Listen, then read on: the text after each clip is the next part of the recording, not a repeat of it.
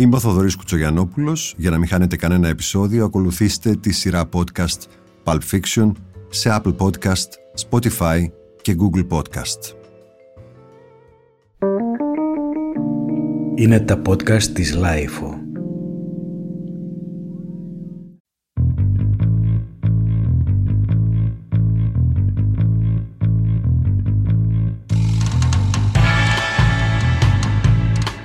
Το 63ο Φεστιβάλ Κινηματογράφου Θεσσαλονίκης θα πραγματοποιηθεί από την 5η 3 Νοεμβρίου ως την Κυριακή 13 Νοεμβρίου 2022, τόσο σε φυσικούς χώρους όσο και online.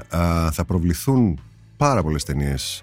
199 μεγάλου μήκους, παρολίγο 200 και 68 μικρού μήκους στις αίθουσες που γνωρίζετε, στην καρδιά του κινηματογράφου στη Θεσσαλονίκη για αυτό το δεκαήμερο. Έχουμε ήδη δει την ε, αφίσα που υπογράφει ο οικαστικός και visual artist Δημήτρης ε, Τριμίντζιας ενώ το σποτ του Φεστιβάλ Θεσσαλονίκης δημιούργησε η βραβευμένη σκηνοθέτηση Εύη Καλογυροπούλου. Έχουμε πάρα πολλά να δούμε και πάρα πολλά να πούμε και θα μας τα εξηγήσει ο καλλιτεχνικός διευθυντής του φεστιβάλ, ο Ρέσ Ανδρεαδάκης, που κλείνει έξι χρόνια θητείας φέτος. Γεια σου, Ορέστη. Γεια σου, Θοδωρή. Επιτέλους, γιατί πρόπερση τα είπαμε λίγο μέσω Zoom τηλεφώνου, ήταν η συνθήκη τέτοια. Τώρα. Η πανδημία. η πανδημία, τώρα τα λέμε από κοντά. Χαίρομαι πάρα πολύ που το φεστιβάλ θα γίνει ξανά διαζώσεις και με πολύ κόσμο φαντάζομαι. Τι έχεις ε, να πεις για εισαγωγή, τι είναι αυτό που θα έλεγε σε κάποιον, ξέρεις, για, το, για να τον πιάσεις από το χέρι και να τον φέρεις κοντά. Ότι το, το Φεστιβάλ Θεσσαλονίκης αλλά και όλα τα φεστιβάλ δεν είναι μόνο μια συλλογή ταινιών και μια προβολή ταινιών, αλλά είναι ένα συνολικό event, μια πολύπτυχη δράση και βλέπουμε ταινίες και τις συζητάμε και διαφωνούμε και ερωτευόμαστε μέσα από αυτές τις ταινίες και επεξεργαζόμαστε σενάρια ή μισοτελειωμένες ταινίες στο τμήμα της αγοράς, ε, σχέδια δηλαδή για το σινεμά του αύριο, του μεθαύριο. Project που θα τα δούμε στη μεγάλη οθόνη ή στη μικρή οθόνη, θα σου πω γιατί λέω και τη μικρή οθόνη, μετά από ένα ή δύο χρόνια. Έχουμε συναυλίες, έχουμε εκθέσεις ζωγραφικής, εκθέσεις φωτογραφίας. Δηλαδή είναι ένα συνολικό event. Επειδή ξεκινήσαμε περίπου μαζί, εσύ λίγο πιο νωρίς από μένα, θυμόμαστε τα πρώτα χρόνια του Φεστιβάλ Θεσσαλονίκης που πηγαίναμε, που ήταν το, το ελληνικό μόνο τμήμα. Ναι και αρχές των 90s που βλέπαμε μ, καμιά δεκαριά το πολύ βαριά ταινίες μέσα σε 10 μέρες, 12 με πολύ... Μια εβδομάδα ήταν, το ελληνικό ήταν μια εβδομάδα. Ήταν μια εβδομάδα κάπου εκεί είναι, αλλά με πολύ κενό ενδιάμεσα, με πολύ κουβέντα γύρω από το σινεμά, αλλά όχι τόσο πολύ δράση, ας το πούμε έτσι. Και πώς αλλάξαν τα πράγματα, πώς έγινε διεθνές, με Μισελ, τέλος πάντων. Πέρασε από πολλά στάδια και έχει φτάσει τώρα στο να είναι μια, όντως μια πολυοργάνωση, ας το πούμε έτσι, και κάτι που εγώ δεν παραλείπω να τονίζω σε φίλους, συνεφίλ, δεν διαρκεί μόνο 10 μέρες, έτσι, ένα φεστιβάλ που σέβεται τον εαυτό του και είναι και μεγάλο και είναι και κρατικό, διαρκεί περίπου 12 μήνες. Δηλαδή έχει Βέβαια. εκδηλώσει συνεχώς. Έχει εκδηλώσει συνεχώς, ναι, γιατί καταρχάς είναι το φεστιβάλ ντοκιμαντέρ που είναι το Μάρτιο, κάθε Μάρτιο. Κάποτε ξεκίνησε ως το μικρό αδερφάκι ας πούμε, αλλά τώρα είναι μια επίσης τεράστια ναι. εκδήλωση ισότιμη. Και ειδικά το φεστιβάλ ντοκιμαντέρ, θα τα ξαναπούμε το Μάρτιο, ελπίζω δηλαδή, θεωρείται ένα από τα 10 καλύτερα φεστιβάλ ντοκιμαντέρ στον κόσμο. Το τρίτο σκέλος που έγινε πέρσι το καλοκαίρι, το Evie Alpine Project, το οποίο μάλλον θα το ξανακάνουμε, ένα περιβαλλοντικό event στην Βόρεια Εύβοια. Αυτό πώς πήγε; Αυτό πήγε καταπληκτικά. Ξεκίνησε ως μια βοήθεια σε αυτή την περιοχή που είχε πληγεί από τις ε, πυρκαγιές και έγινε τελικά ένα event ένα project, ένα mini festival για το περιβάλλον, για όλες τις περιβαλλοντικές ενέργειες και για το πώς μπορούμε να κάνουμε βιώσιμες, πράσινες όλες τις δράσεις μας, είτε είναι φεστιβάλ, είτε είναι συνέδρια, είτε είναι γύρισμα ταινιών, είτε είναι η καθημερινότητά μας. Και βέβαια το Φεστιβάλ Θεσσαλονίκης υπάρχει όλο το χρόνο, διότι έχει τέσσερις αίθουσες οι οποίες παίζουν ταινίες από τη διανομή, μικρότερα φεστιβάλ, ταινιοθήκη, αφιερώματα. Ναι, είναι μια δράση που είναι όλο το χρόνο. Να το πάρουμε λίγο πιο συγκεκριμένα για να βρούμε έτσι μια άκρη, να πλοηγηθούμε. να πάρουμε τα bookends, στην αρχή και το τέλος. Ξεκινάμε με Spielberg. Movies are dreams. that you never forget. Sammy? The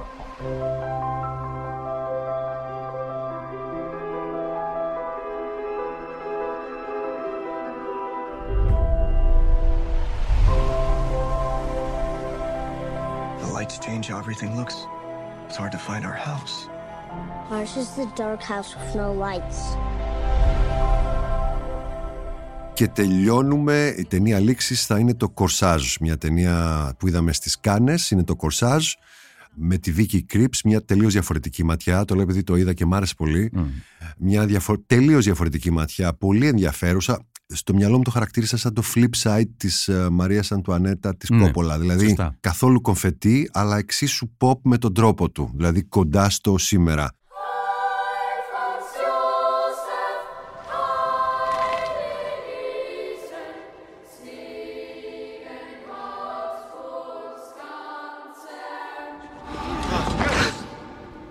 In dem richtigen Moment so. So und dann;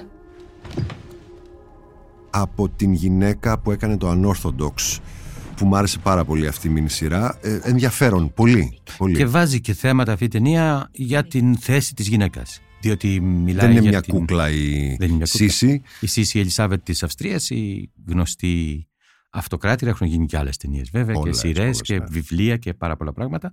Αλλά εδώ τη βλέπουμε όπως φαντάζομαι όσο πιο κοντά ήταν στην πραγματικότητα δηλαδή και όταν κάποια στιγμή φτάνει στα 40 και της λένε ότι είναι γριά πια. Ότι είναι έξω από την αγορά, ας πούμε, εντός εισαγωγικών. Και βάζει κάποια πολύ σημαντικά θέματα, αυτά που κουβεντιάζουμε εδώ και πάρα πολύ καιρό, για τη θέση της γυναίκας, για τη θέση των μειονοτήτων, για τα ανθρώπινα δικαιώματα. Και ήταν ένα πολύ ωραίο κλείσιμο αυτό για τις εκδηλώσεις, γιατί θα μιλήσουμε πάρα πολύ για τη γυναίκα, για τα ανθρώπινα δικαιώματα. Και είναι ωραίο άνοιγμα επίσης, διότι είναι μια ταινία του Spielberg από τις πιο χαρακτηριστικές που δοξάζει το σινεμά. Το τι είναι σινεμά, το πώς μπορεί να λειτουργήσει στην ψυχή ενός μικρού παιδιού το οποίο μεγαλώνει στην Αμερικανική επαρχία και ονειρεύεται να ξεφύγει και να φτιάξει ένα κόσμο φαντασίας. Και αυτός τελικά είναι ο Spielberg, γιατί είναι κάπως αυτοβιογραφική η ταινία. είναι ε, έτσι όπως λένε γιατί δεν την έχουμε δει, κανένας δεν την έχει δει και είναι από τις ε, πρώτες ευρωπαϊκές πρεμιέρες της ταινίας. παίχτηκε στο Τορόντο, έχει πάρει κατά βάση εξαιρετικές κριτικές Και το Ε, βραβείο του. και το βραβείο του κοινού που κάτι λέει μετά στην κούρσα των υπόλοιπων μεγαλύτερων βραβείων. Α, αν δεν είναι εντελώς αυτοβιογραφική, σίγουρα είναι προσωπική ταινία του Spielberg, ο οποίος είναι αξιοθαύμαστος για τη συνέπεια και την παραγωγικότητά του και όντως αν μη τι άλλο, είναι μια ωραία παρένθεση στις πρεμιέρες του Φεστιβάλ Θεσσαλονίκης, δηλαδή πιο αμερικάνικη, πιο μεγάλη σε, Ναι. σε προπολογισμό, πιο γνωστού, του πιο γνωστού σκηνοθέτη που νομίζω έχει ανοίξει ποτέ το Φεστιβάλ Θεσσαλονίκης και συνεφίλ.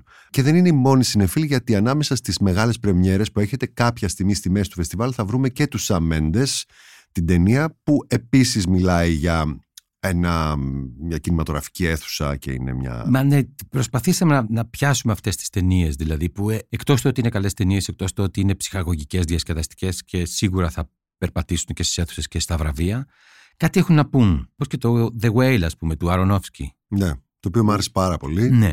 και η ερμηνεία, αλλά όχι μόνο. Η δουλειά που έκανε δηλαδή και σκηνοθετικά ο Ρονόφσκι στο να μην ξεχάσουμε ποτέ ότι αυτό βασίζεται σε ένα θεατρικό και ο θεατρικός συγγραφέας είναι αυτός που έγραψε και το σενάριο αλλά παράλληλα μέσα σε έναν πολύ κλειστό, κλειστοφοβικό σχεδόν χώρο να συμβεί πολύ αγχωτικά όλη αυτή η αντίστροφη μέτρηση του ήρωα και με όλους τους επισκέπτες του, τους επισκέπτες της ζωής του και τους ξένους που έρχονται για να του υπενθυμίσουν τι θα έπρεπε να κάνει ενώ η- όλη η ταινία είναι ότι άμα δεν σωθείς μόνος σου Ναι. κάηκες, κανένας δεν μπορεί να το κάνει για σένα. Πολύ ενδιαφέρον και αυτό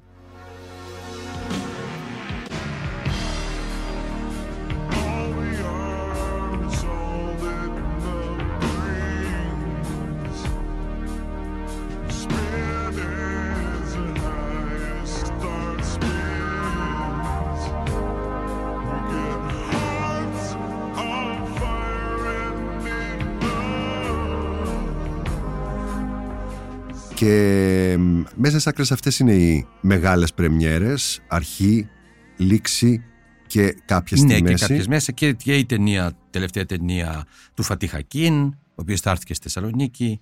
των Ο- αδερφών Νταρντέν. Ο γνωστός Φατίχ της Θεσσαλονίκης, ο οποίος περνάει καλύτερα από όλους μας, νομίζω, εκεί. Ναι, την αγαπάει πάρα Είναι αλήθεια την αγαπάει. Βάζει όμως μουσική, είναι- Ναι. διασκεδάζει. Εντάξει, είναι σαν πολιτογραφημένος. Το θέμα του φεστιβάλ είναι η αναπαράσταση. ναι. Το διαβάσαμε σε ένα δελτίο τύπου και ε, νομίζω αφορμή παίρνει ο τίτλος αυτός και το, η θεματική από τα 10 χρόνια από τον ο, θάνατο, τον αδόκητο χαμό του Θόδωρου Αγγελόπουλου και κά, κάπως το εννοείται διαφορετικά, το επεκτείνεται εν πάση Ναι, περιπτώσει, σαν θέλαμε, έννοια. έχουν συμπληρωθεί τον, τον Ιανουάριο, δηλαδή συμπληρώθηκαν 10 χρόνια τότε που ο Θόδωρος Αγγελόπουλος ε, σκοτώθηκε στα γυρίσματα της τελευταίας του ταινίας, Ναι. το «Η άλλη θάλασσα», στη Τραπετσόνα. Θέλαμε να κάνουμε ένα αφιέρωμα. Ήταν κάποτε πρόεδρος ε, του Διοικητικού Συμβουλίου, ήταν ένας άνθρωπος που έχει κάνει πάρα πολλές ταινίες στη Θεσσαλονίκη, η πρώτη εμβληματική μορφή του σύγχρονου ελληνικού σινεμά, του νέου ελληνικού σινεμά. Δεν θέλαμε όμως να κάνουμε κάτι κοινό, δηλαδή να, τι να κάνουμε, να ξαναπαίξουμε τις ταινίες του, τις έχουμε παίξει άπειρες Έχει φορές. ξαναγίνει αφιέρωμα, ναι. Ναι, να βγάλουμε άλλο ένα βιβλίο. Έχουμε βγάλει τρία βιβλία. Δύο μεγάλα και ένα, ε, για ένα συνέδριο που έγινε. Οπότε θέλαμε να δούμε τι σημαίνουν αυτές οι ταινίες, τι σημαίνουν τα λόγια των ταινιών, τι σημαίνουν οι εικόνες των ταινιών και τι ίχνος μπορούν να αφήσουν σήμερα και πώς μπορεί να λειτουργήσουν στο μέλλον. Μμμ. Και ξεκινήσαμε από την πρώτη ταινία, η οποία έχει τον τίτλο Αναπαράσταση. Γιατί; Είναι μια, ένας μετανάστης ο οποίος έρχεται σε ένα μικρό χωριό της Υπήρου, το οποίο έχει ερημωθεί από, τους, ε, από τη μετανάστευση. Έχουν πάει όλοι σχεδόν οι κάτοικοι στη Γερμανία. Έρχεται λοιπόν αυτός ο άνθρωπος, είναι παντρεμένος, έχει μια γυναίκα, δύο παιδιά, δεν τον γνωρίζουν τα παιδιά του, λείπει χρόνια. Η γυναίκα του είναι απόμαχρη, δεν καταλαβαίνουμε γιατί. Στο επόμενο, στην επόμενη σκηνή, η γυναίκα του τον σκοτώνει με τον εραστή της, είχε ένα εραστή όσο έλειπε αυτός, και θάβουν το πτώμα στον κήπο και φυτεύουν από πάνω κρεμμυδάκια. Τι έκανε ο Αγγελόπουλος, το έδειξε σαν μια αναπαράσταση, σαν μια δικαστική αναπαράσταση. Δηλαδή η ταινία ξεκινάει σαν να είναι ο, ο ανακριτής, οι αστυνομικοί, οι χωροφύλακες και αναπαριστούν το έγκλημα με τους δύο πρωταγωνιστές, τη γυναίκα και τον εραστή της.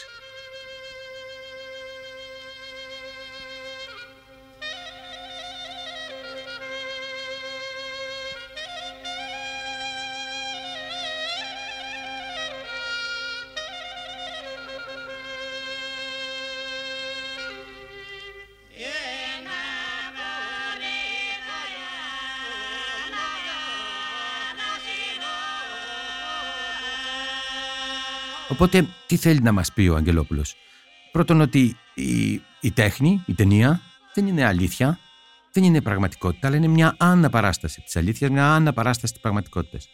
Το 99% των έργων τέχνης στην ιστορία της ανθρωπότητας, από τα σπήλαια μέχρι εμ, τώρα, μέχρι τον Τζεφ Κούντς ας πούμε, είναι αναπαραστάσεις της πραγματικότητας.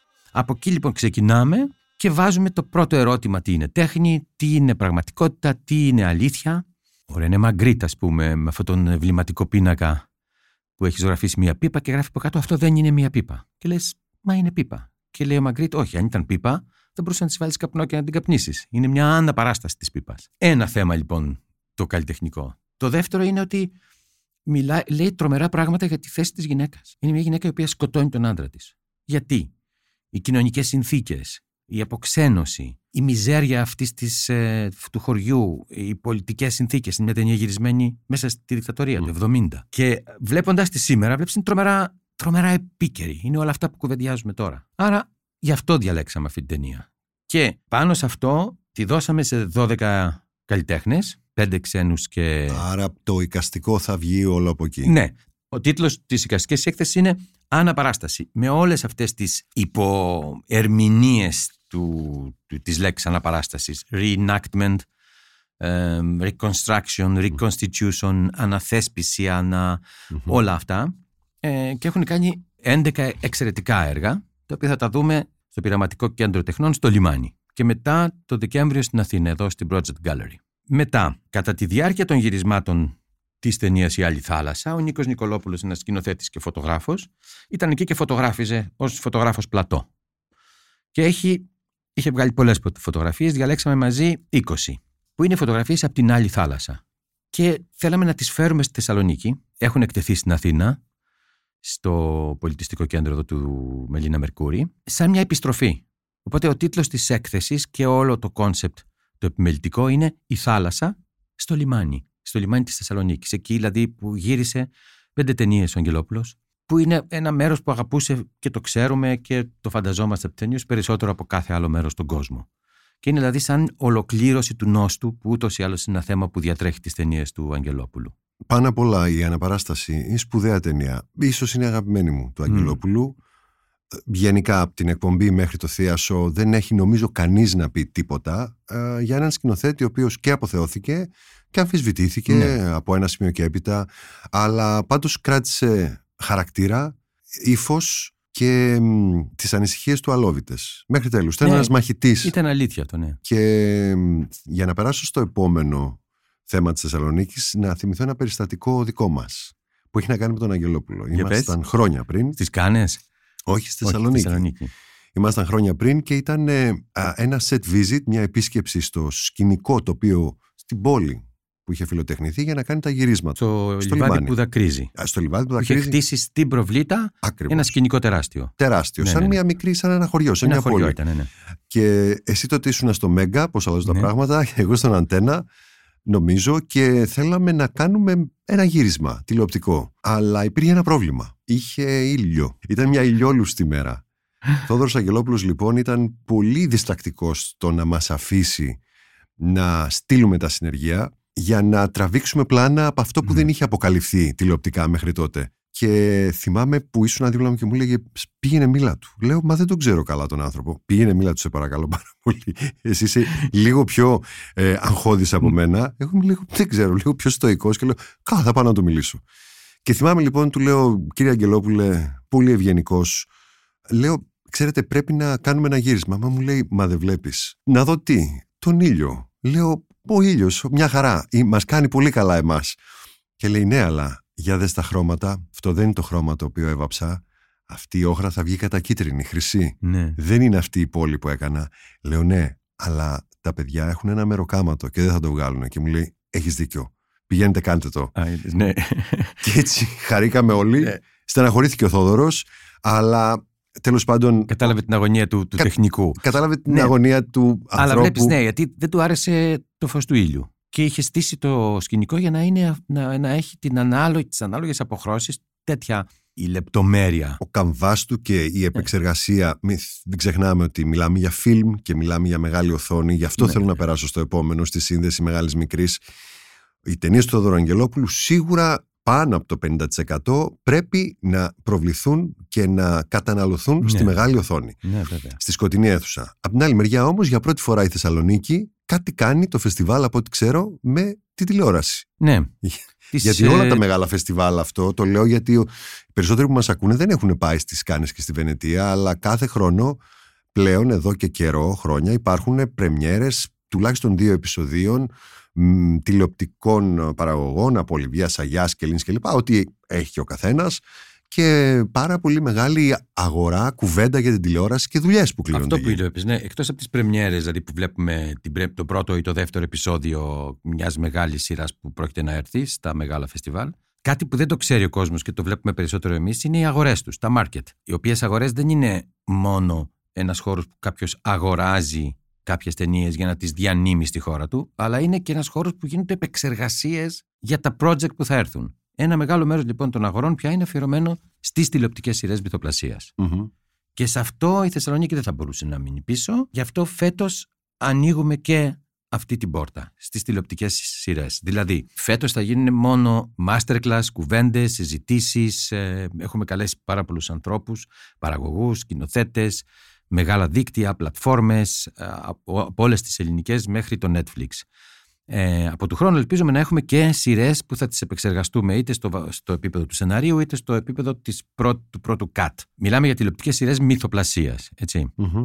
Τώρα, αν αυτό είναι ανταγωνιστικό με τη μεγάλη οθόνη. Αλλά αυτή είναι μια κουβέντα σε ένα άλλο podcast. σε ένα άλλο έτσι. point. Ναι, αν αυτό είναι συμπληρωματικό. Αν Θα μια- μπορούσε. θα μπορούσε, ναι. Αν μια τηλεοπτική σειρά είναι κινηματογράφος. Ναι, ό- όλα, όλα συζητιούνται. Δηλαδή υπάρχουν τηλεοπτικές σειρές που είναι καλύτερες από ταινίες που έχουμε δει. Σοπράνος δηλαδή, Μμ. που ίσως είναι μ, μια από τις τρεις πιο αγαπημένες μου σειρές ή το Twin Peaks του David Lynch. Δεν είναι σινεμά; Όχι μόνο αυτά, αλλά και πολλά άλλα. Και ξέρεις και καμιά φορά, επειδή έχουμε και μεγαλώνοντας προκαταλήψεις και λέμε αποκλείεται να δω κάτι το οποίο μ' άρεσε ή που έχει γίνει κατά κάποιο τρόπο οριστικό. Μια από τις μόδες είναι ταινίες πια να γίνονται, να μεταφέρονται, που έχουν βασιστεί σε βιβλία, α, να μεταφέρονται σε τηλεοπτικές σειρές.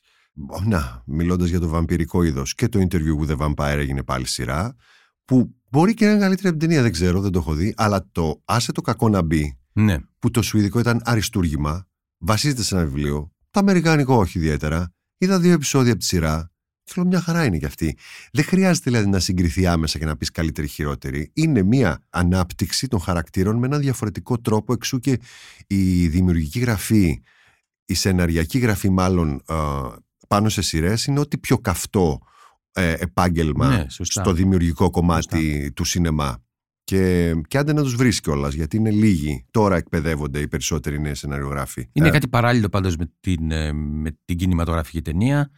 Δεν μπορούμε να κλείνουμε τα μάτια. Και στα νεότερα παιδιά είναι κάτι το αναγκαίο, κάτι το εκεί υπάρχει. Ναι. Ελπίζω, Εμ. να, ελπίζω να, να ανταποκριθούμε σε αυτό και να από του χρόνου να υποδεχτούμε και μεγάλες σειρές και μικρότερες και πιο καλλιτεχνικές και πιο εμπορικές. Φέτος πάντως θα κάνουμε πάρα πολλές συζητήσεις για να βρούμε το χαρακτήρα και την αναγκαιότητα αυτού του πράγματος, το να μπουν δηλαδή οι τηλεοπτικές σειρές μυθοπλασίας και στα κινηματογραφικά φεστιβάλ. Θα είναι και, και ο Πίτερ Στρίκλαντ, ένας πολύ ιδιαίτερος σκηνοθέτης, Ελληνοβρετανός, έχει Ελληνίδα μαμά, Βρετανός, εκεί μεγάλωσε. Δε- Δεν μπορείς εύκολα να τον βάλεις σε κατηγορία. Α, Όχι, Δεν Το μπορείς. Berberian μ' άρεσε πάρα πολύ, το ε, Fabric το προηγούμενο, αφ, όχι και τόσο, αλλά πάντα βρίσκεις κάτι ενδιαφέρον. Α, το καινούριο δεν ξέρω αν το έχεις δει, εγώ δεν πρόλαβα να το δω Ναι, ακόμα. είναι Πάντως πολύ ενδιαφέρουσα παίζουν ταινία. και οι δικοί μας, ο Μάκης Παπαδημητρίου και η Αριάν Λαμπέντ, δική μας την θεωρούμε. Εντελώς και η ίδια το λέει. Εγώ είμαι πιο πολύ Ελληνίδα από Γαλλίδα. Ναι. Λέει και το άλλο, λέει. Πάω στη Γαλλία, μου λένε Ελληνίδα. Έρχομαι εδώ, μου λένε Γαλλίδα. Αλλά είναι, είναι δική μας, μια υπέροχη ηθοποιός, πολύ ξεχωριστή. Και ο Πίτερ Στρίκλαν το ίδιο, έτσι. Ναι, Θα, άρα- θα δούμε όλες τις θα ταινίες έρθουν του. μόλι ταινίες του, θα έρθει και ο ίδιος, θα παίξουμε και την τελευταία ταινία που θα έρθουν και οι ηθοποιοί να την παρουσιάσουν. I like making noises. In what way?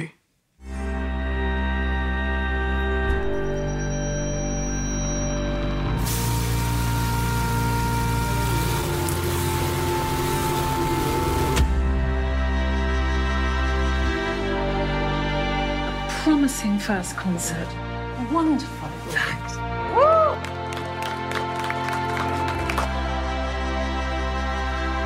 But it's time to move on and continue our investigation into an array of interculinary disciplines. Όπως είπες, ναι, η μητέρα του είναι Ελληνίδα και θέλει ο άνθρωπος να πάρει και ελληνικό διαβατήριο. Έχει κάνει αιτήσεις. Ακόμα; Ναι, είναι πολύ κοντά και του έχουμε υποσχεθεί ότι θα τον φέρουμε και σε επαφή με τους ανθρώπους που χρειάζεται Ναι. για να μ, πάρει ελληνικό διαβατήριο. Γιατί Ναι, αν ξέρεις, είναι- είναι- έχει βρετανικό διαβατήριο και τώρα με το Brexit, δηλαδή. Ναι, αν είναι όμως να διαβεβαιώσουμε κάποιον ότι είναι ε, έγκυρος σκηνοθέτης, ότι υπάρχει και ότι έχει Ελληνίδα μαμά, το ξέρουμε όλοι δηλαδή. Αν κάποιον Όχι, θέλει να αλλά το ξέρει, ξέρεις- γιατί ξέρουμε ότι είναι δύσκολο Χρειάζονται κάποιες γραφειοκρατικές διαδικασίες. στην Ελλάδα. Μόνο το, Ναι. το τιμή Σένεκεν είναι το. η- η- Αυτός το η δικαιούται, λύση. γιατί η μητέρα του έχει γεννηθεί στην Ε, Ελλάδα. Και Ναι. πολλοί άλλοι από ό,τι έχω ακούσει και είναι εξαιρετικά δύσκολο. Ε, έχουμε αυτό το γηγενές εμείς στο ελληνικό. Άλλος, άλλη. Άλλη είναι η Σάρλοτ Γκένσμπουργκ. Α, η Σαλόν Γκένσμπουργκ. Ναι. Αγαπημένη σου είναι η Charlotte Αγαπημένη μου η Σάρλοτ Γκένσμπουργκ. Η οποία θα έρθει στα πλαίσια αυτού ή αλλιώς; Όχι, θα έρθει να παρουσιάσει την τελευταία της ταινία, ε, Νυχτερινοί Επισκέπτες, η οποία μάλιστα έχει και διανομή και θα τη δούμε στις ε, αίθουσες μετά το φεστιβάλ. Οπότε και αυτή είναι μια ωραία έκπληξη, η Σαλόν Γκένσμπουργκ. Γυναίκα, όπως είπες, υπάρχει ένα επίκεντρο, ένα spotlight στη, στη γυναίκα. Η Μαρία Πλητά, η πρώτη Ελληνίδα σκηνοθέτη, τα διαβάζω εδώ. Ναι, η Μαρία Πλητά την ξέρει ίσως ο κόσμος την σκηνοθέτη που έκανε το Λουστράκο, Ναι, αλλά πριν από το Λουστράκο, τη δεκαετία του 50, του 51-52, έκανε μερικές πολύ πρωτοποριακές ταινίες για, το, για την εποχή. Και ειδικά μία η Εύα, την οποία θα παίξουμε, όπου είναι ένας γυναικείος χαρακτήρας, μια γυναίκα που ε, είναι παντρεμένη και ερωτεύεται τον Αλέκο Αλεξανδράκη. Είναι παντρεμένο με τον κατρακη και ερωτεύεται τον Αλεξανδράκη σκάνδαλο. ε, σκάνδαλο, αλλά και ο τρόπος που τον ερωτεύεται και ο τρόπος που τον πλησιάζει είναι ένα πραγματικά σκάνδαλο για την εποχή. Και θέλουμε λίγο να την ξαναδούμε, να την να αναγνωρίσουμε. Είναι η πρώτη Ελληνίδα σκηνοθέτης. Είστε ωραία, Βασίλισσα. Το ξέρετε. Το ξέρετε βέβαια. Και εγώ είμαι άσχημος. Και αυτό το ξέρετε. Με συγχαίνεστε. Αλλά είστε μόνοι. Μόνοι όπως κι εγώ. Σε αυτό μοιάζουμε. Η οποία όμως δεν είναι απλά μια σκηνοθέτης που έτυχε να είναι γυναίκα λες ότι μέσα από την Εύα βλέπουμε και μια ματιά. Ναι, μετά πήγε πιο πολύ σε εμπορικό σινεμά, αλλά εμείς πιστεύουμε ότι το έκανε γιατί πιέστηκε από τις συνθήκες. Όπως πολλές στο εξωτερικό Ακριβώς. παράλληλα και πριν στο Hollywood ε, εκτός από πολύ, πολύ λίγες εξαιρέσεις θυμάμαι τότε που πριν από μερικά χρόνια με την Άιντα Λουπίνο που είναι Ναι. μια από τις αγαπημένες μας σκηνοθέτηδες κλπ αλλά πόσες από ένα σημείο και έπειτα όταν τελείωσε όλο αυτό δεν ε, κόλλησαν καθόλου στο, στην αντικουλτούρα, στο πούμε, στο νέο Hollywood. Δεν βι- βλέπαμε γυναίκες και όταν άρχισαν να εμφανίζονται πρώτα μέσα από το ντοκιμαντέρ έκαναν εμπορικές ταινίες. Δηλαδή περάσαν χρόνια μέχρι να, να διακρίνουμε κάποιες από αυτές. Πάλι καλά λοιπόν στην Ελλάδα που τουλάχιστον σύγχρονα έχουμε αρκετές πια. Έτσι λοιπόν έχουμε πει τα περισσότερα από αυτά που έχετε. Έχω δύο ερωτήσεις για, να, για το θέμα της ανταπόκρισης του φεστιβάλ. Ας πούμε βλέπω ότι ως το μεγαλύτερο κατά τεκμήριο φεστιβάλ στην Ελλάδα καλύπτεται πάρα πολλούς τομείς.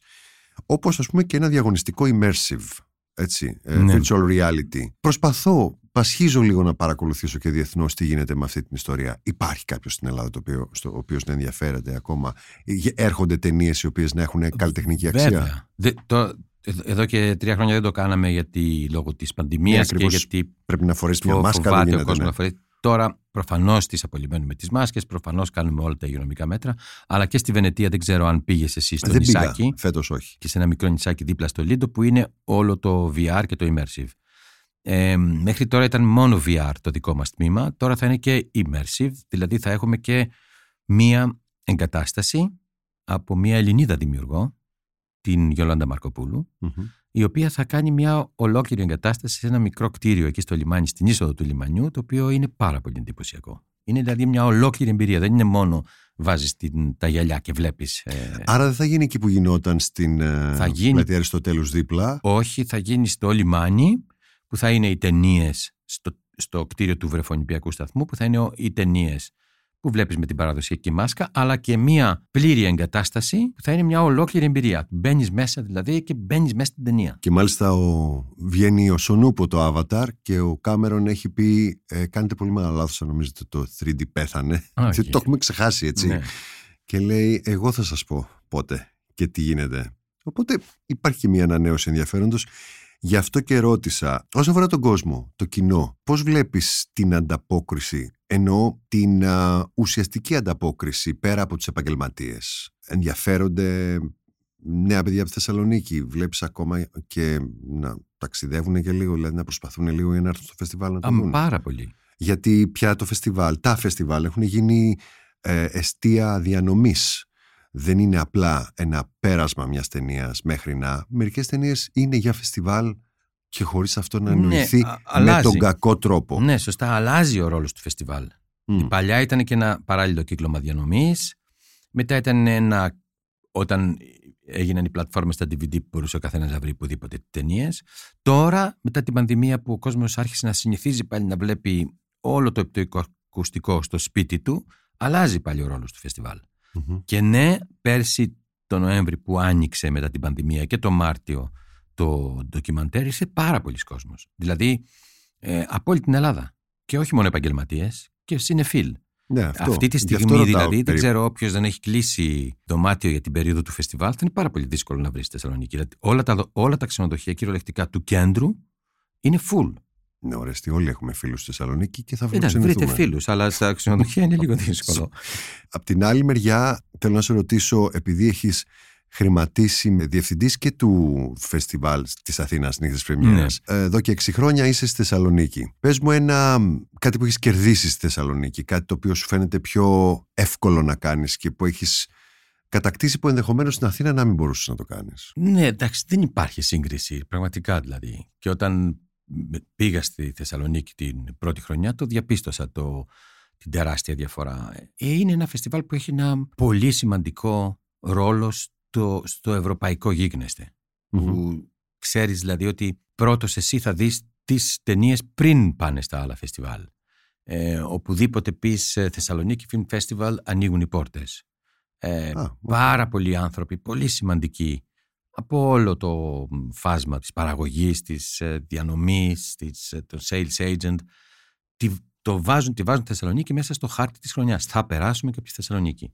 Γιατί ξέρουν ότι θα δουν καλές ταινίες, ξέρουν ότι θα επεξεργαστούν τα σενάρια τους, ξέρουν ότι θα κάνουν πάρα πολύ καλά ραντεβού και το, το θεωρούν ένα σημαντικό, ένα σημαντικό κρίκο στο φεστιβαλικό χάρτη. Αυτό είναι. Ε, το, ένα, ένα ελληνικό φεστιβάλ, όσο μεγάλο και αν είναι, δεν πάβει να είναι ελληνικό. Άρα υπάρχει ένας κόφτης, ας το πούμε, στις μεγάλες ταινίες διαγωνιστικού που σίγουρα έχουν άλλες προτεραιότητες, τα μεγάλα φεστιβάλ του κόσμου και καλεσμένους που όποιος προσανατολιστεί σε μεγάλα ονόματα είναι σίγουρο πως θα είναι πάρα πολύ δύσκολο να τα έχει. Από την άλλη μεριά, βέβαια, μπορεί να κάνει πολύ έξυπνες επιλογές με ανθρώπους του σινεμά που δεν χρειάζεται να είναι ο Τζορτ Κλούνι, για Ναι. παράδειγμα.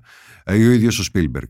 Ε, υπάρχει κάτι το οποίο να ήθελες να θέλεις ακόμα στο φεστιβάλ και να αισθάνεσαι ότι πρέπει ακόμα να το παλέψεις; Για να γίνει. Ναι, πιστεύω ότι μπορούμε να γίνουμε πολύ καλύτεροι και πιστεύω ότι μπορούμε να πλασαριστούμε πολύ καλύτερα στα ίσα, στα παρόμοια με εμάς φεστιβάλ, που είναι καμιά δεκαπενταριά στην Ευρώπη. Ε, Έχω την αίσθηση ότι είμαστε μπροστά, είμαστε αρκετά μπροστά, αλλά πιστεύω ότι μπορούμε να βγούμε πιο μπροστά ακόμα. Και κυρίως για να βοηθήσουμε και να υποστηρίξουμε το ελληνικό σινεμά. Για να μπορούμε δηλαδή να δώσουμε τις ευκαιρίες στους Έλληνες παραγωγούς και δημιουργούς να επεξεργαστούν τα σενάριά τους, να ολοκληρώσουν τις ταινίες τους, να βρουν χρη- χρηματοδότηση εδώ στη Θεσσαλονίκη και να τους βοηθήσουμε να περάσουν ε, και στα ευρωπαϊκά φεστιβάλ και στην ευρωπαϊκή αγορά. Αυτό μπορεί να γίνει πρακτικά; Μπορεί να γίνει, ναι. Ε, εννοώ γιατί και, ε, και εμείς ήδη το έχουμε συζητήσει υπάρχουν νέοι άνθρωποι που πολύ πιο εύκολα πια με τον ψηφιακό τρόπο μπορούν να κάνουν ταινίες ναι. και δεν έχουν ιδέα και δεν θα έπρεπε να έχουν ιδέα τι θα τις κάνουν, πώς θα τις προωθήσουν στο εξωτερικό, πώς θα πάνε σε φεστιβάλ, πόρτες να χτυπήσουν. Υπάρχει ένα ολόκληρο puzzle για το πώς πρέπει να τηρήσεις τα deadline, να περιμένεις για να πας στο επόμενο, αν σε δεχτούν κλπ. Και, και συμβαίνει και με μεγάλους Έλληνες σκηνοθέτες. Βεβαίως, ναι. Διεθνώς αυτό το πράγμα και τρώνε πολλές πόρτες μέχρι κάποιος να τους δεχτεί ή και όχι, και στο τέλος δεν πρέπει να χάσουν το τρένο της διανομής. Κάποια στιγμή η ταινία αυτή πρέπει να βγει στο κοινό. Ε, Πολλές από αυτές τις ταινίες, δεκάδες από αυτές τις ταινίες, πέρασαν πρώτα από τη Θεσσαλονίκη και με τον ένα ή τον άλλο τρόπο τους βοηθήσαμε, τις βοηθήσαμε να πλασαριστούν στην ευρωπαϊκή αγορά. Και με αυτό θέλω να κλείσω με το ελληνικό κομμάτι του φεστιβάλ, τη σύνδεση μεταξύ της χώρας μας και του παλιότερου, ας το πούμε έτσι, format του φεστιβάλ αυτού, του πιο, το, πιο τοπικού. Ε, πάντα θα υπάρχει φυσικά α, το πανόραμα, ας το πούμε έτσι, έτσι ελληνικές ταινίες, Ναι. της τρέχουσας παραγωγής, έτσι, τις κάποιες πρεμιέρες σε πρώτη προβολή και κάποιες από αυτές που έχουν ήδη παίξει, φαντάζομαι σε... Ναι, και, και ταινίες που βρίσκονται πάντα στα τρία διαγωνιστικά μας τμήματα, στο Διεθνές Διαγωνιστικό, στο Meet the Neighbors, που είναι ταινίες από την ευρύτερη γειτονιά τις γειτονικές χώρες, και το Film Forward, που είναι πιο πειραματικές, πιο ερευνητικές ταινίες. Και στα τρία τμήματα υπάρχουν από δύο ελληνικές ταινίες και, πολύ σωστά το είπες, είναι ένα διεθνές φεστιβάλ, αλλά πρώτα απ' όλα είναι ένα ελληνικό φεστιβάλ που ο βασικός στόχος του, ο βασικός σκοπός του είναι να βοηθήσει να υποστηρίξει την ελληνική κινηματογραφική κοινότητα. Οι Έλληνες κινηματογραφιστές το έχουν καταλάβει αυτό. Γιατί Ναι. ξέρουμε ότι υπάρχουν Βέβαια. κάποιοι που γκρινιάζουν, δεν θα σταματήσουν ποτέ να το κάνουν αυτό. Παλιότερα νομίζω γκρινιάζαν πολύ περισσότερο, ενώντα ότι θα ήθελαν η μπάλα να παιχτεί περισσότερο σε ελληνικό χορτάρι. Μα παίζεται η μπάλα και καλά κάνουν και γκρινιάζουν, ε, διότι εμείς είμαστε ένα δημόσιος οργανισμός και ο, ο πολίτης έχει δικαίωμα και υποχρέωση να γκρινιάζει για να απαιτεί περισσότερα από το κράτος. Από, Εκπροσώπηση, από ας την το πούμε έτσι. εκπροσώπηση. Έχει δικαίωμα να γκρινιάζει. Δεν είσαστε ιδιωτικός φορέας για να κάνετε τι θέλει. Ναι. Όχι. Και αυτός είμαστε μια δημόσια υπηρεσία που στο κάτω της γραφής και πρώτα απ' όλα δηλαδή πρέπει να εξυπηρετεί το Δήμο, το δημόσιο καλό και κατ' επέκταση τη δημοκρατία. Αυτός είναι ο σκοπός μας. Αν α, έχεις α, εσύ ένα excitement για μια ταινία που θέλεις να δεις περισσότερο από όλες αυτές που θα φιλοξενήσεις ή κάποιο τμήμα που θα θέλεις να δεις ολοκληρωμένο από αυτές τις εγκαταστάσεις κλπ. Ποιο θα ήταν αυτό; Το Spielberg. Τι άλλο; Ωραία. Θα τα πούμε λοιπόν επάνω. Είναι σίγουρο ε, ότι θα έρθουμε οι περισσότεροι από εμάς. Ραντεβού την Πέμπτη, λοιπόν, στις ε, 3 Νοεμβρίου με Spielberg με ένα πλούσιο, πολύ πλούσιο πρώτο τετραήμερο με καλεσμένους ταινίες, ε, διαγωνιστικά προγράμματα, ε, εκδηλώσεις. ε, Πάρτε το πρόγραμμα, ακούστε τη συνέντευξη τύπου, διαβάστε τι είπανε η Ελίζο, ο Ρέστης και οι συνεργάτες και βέβαια θα συνεχίσει και την επόμενη εβδομάδα και θα ολοκληρωθεί το Σαββατοκύριακο το δεύτερο στις 13 του μήνα. Ο Ρέστη, σε ευχαριστούμε πάρα Εγώ πολύ. ευχαριστώ, Θοδωρή. Ραντεβού στη Θεσσαλονίκη. Καλή επιτυχία για φέτος. Να είστε καλά.